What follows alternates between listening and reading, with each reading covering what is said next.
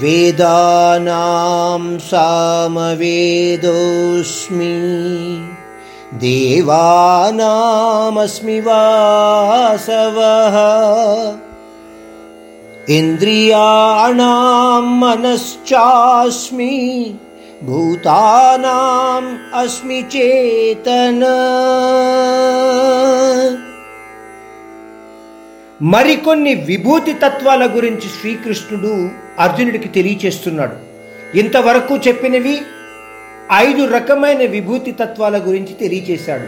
ఈ శ్లోకంలో ఆరవ విషయం గురించి చెప్తూ అంటున్నాడు వేదాలలోని సామవేదాన్ని అర్జున నా విభూతి తత్వమే.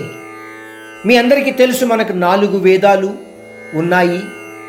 ప్రతి వేదము కూడా వాటి యొక్క ప్రత్యేకమైన విశేషతలతో నిండి ఉన్నాయి. యజుర్వేదము మనకు గద్య రీతిలో చెప్పబడుతుంది. ఋగ్వేదము మంత్ర ఉచ్చారణ రూపంలో చెప్పబడుతుంది. శ్లోక రూపంలో చెప్పబడుతుంది. సామవేదము గాన రూపంలో చెప్పబడుతుంది. అధర్వణ వేదము మాయాజాల విషయాల గురించి చెప్పబడుతుంది. ఆ విధంగా పరమాత్ముడు అంటున్నాడు. తను సామవేద రూపము అంటే ఆ పరమాత్ముడు సంగీతోపాసకుడుగా కూడా నన్ను గుర్తించవచ్చు అన్న విషయాన్ని తెలియచేస్తున్నాడు. అందువలన సామవేదము ఆ పరమాత్ముని యొక్క విభూతి తత్వముగా మనము గుర్తించగలగాలి. ఇంకొక విభూతి తత్వాన్ని తెలియచేస్తూ ఏడవ విభూతి తత్వం ఇది. అంటున్నాడు దేవతలలోని ఇంద్రుడను నేనే.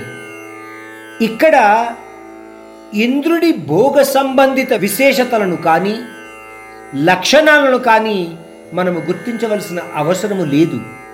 ముఖ్యముగా ఒక రాజుగా తన జీవితాన్ని త్యాగభరితమైన బాధ్యతతో నిర్వహించగలిగిన లక్షణము కలిగిన వ్యక్తి గురించి పరమాత్ముడు ఇక్కడ తన యొక్క విభూతి తత్వ రూపంలో ఉంది అని తెలియచేస్తున్నాడు.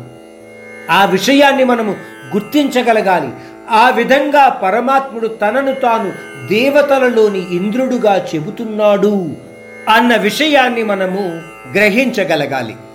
ఇంకొక విభూతి తత్వం అంటే ఎనిమిదవ విభూతి తత్వం గురించి తెలియచేస్తూ అంటున్నాడు ప్రాణులలోని బుద్ధిని లేదా మనస్సుని నేనే అర్జున మానవులమైన మనము మన నిత్య జీవితాన్ని కూడా మన శరీరంలోని కర్మేంద్రియాలు మరియు జ్ఞానేంద్రియాలు మనస్సు బుద్ధి ద్వారానే గడుపుతూ ఉంటాము మనకు తెలిసిన విషయం ఏమిటి? కర్మేంద్రియాలు మరియు జ్ఞానేంద్రియాలు వీటి ద్వారా కలిగే ప్రభావాలు. ఇవి అన్నీ కూడా మన మనస్సుని బుద్ధిని ప్రేరేపిస్తూ ఉంటాయి. సాధారణంగా జరిగేది ఏమిటి మనస్సు కర్మేంద్రియాలు మరియు జ్ఞానేంద్రియాల ద్వారా అనేక విషయాలను సేకరించి బుద్ధి ద్వారా ఆలోచింపచేసి సరి అయిన కర్మను కర్మేంద్రియాలు మరియు జ్ఞానేంద్రియాల ద్వారా చేయించటానికి ప్రయత్నిస్తుంది.